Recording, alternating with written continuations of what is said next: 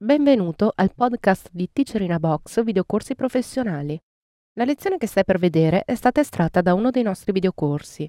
Se ti piace questa lezione e vuoi acquistare il videocorso completo, dai un'occhiata alla fine di questo video per scoprire come risparmiare.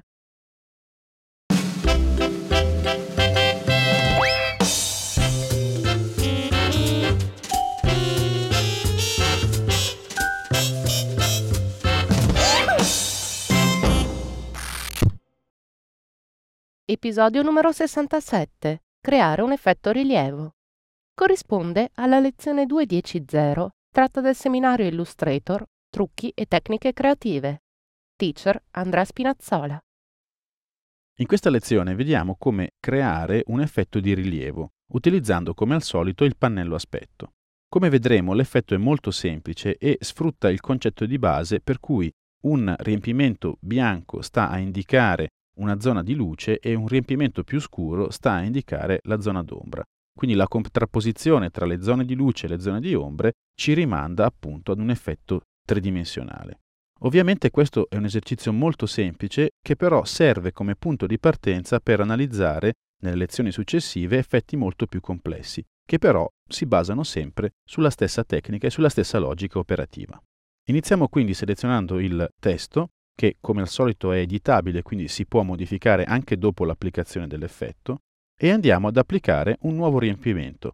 Nel pannello aspetto clicchiamo sull'icona aggiungi nuovo riempimento. Scegliamo come colore il bianco e, sempre selezionando l'attributo di riempimento bianco, scegliamo un effetto di sfocatura. Effetto, stilizzazione, contorno sfocato. Attiviamo l'anteprima e inseriamo un valore minimo di due pixel. Clicchiamo su ok. Mantenendo sempre selezionato l'attributo, andiamo su Effetto, Distorce e Trasforma, Trasforma. Attiviamo anche qui l'anteprima e iniziamo a inserire uno spostamento.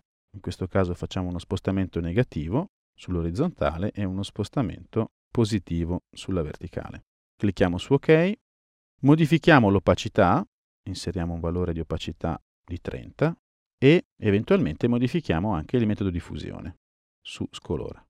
Benissimo. Visto che abbiamo già applicato tutta una serie di effetti, possiamo duplicare il riempimento. Quindi andiamo sul menu, duplica elemento. Questa volta scegliamo come colore il nero o in ogni caso un colore scuro. In effetti è preferibile non usare direttamente il nero, ma piuttosto un marrone molto scuro. Cambiamo le opzioni di opacità, quindi spostiamo come metodo di fusione su moltiplica e come opacità possiamo pure lasciare trenta per cento. Quello che dobbiamo assolutamente modificare è l'effetto trasforma. Facciamo clic e, attivando sempre l'anteprima, mettiamo esattamente il contrario, cioè i valori opposti. Invece che meno tre sull'orizzontale, mettiamo più tre e sulla verticale meno tre. Clicchiamo su ok e a questo punto l'altra cosa da fare è selezionare il riempimento originale, cioè i caratteri, e spostarlo al di sopra degli altri riempimenti. Ecco qui l'effetto finito.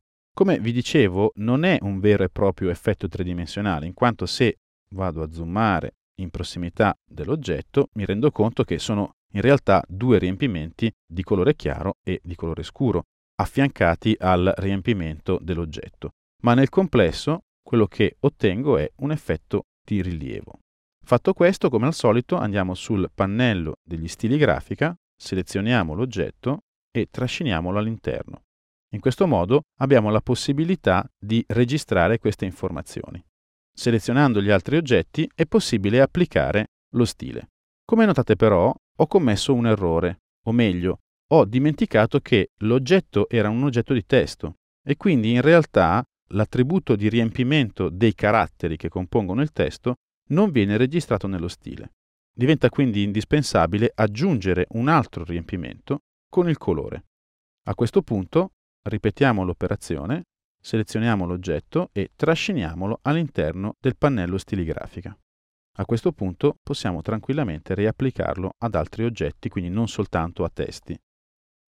Vi suggerisco inoltre, perché l'effetto sia più visibile, vi consiglio di utilizzare come sfondo un colore che sia molto simile a quello utilizzato per gli oggetti. In questo modo avremo un effetto tono su tono che aumenterà la resa dell'effetto rilievo. Ti è piaciuta questa lezione e vuoi acquistare il videocorso completo? Allora approfitta di questo codice sconto, ti consentirà di risparmiare acquistandolo direttamente dal nostro sito.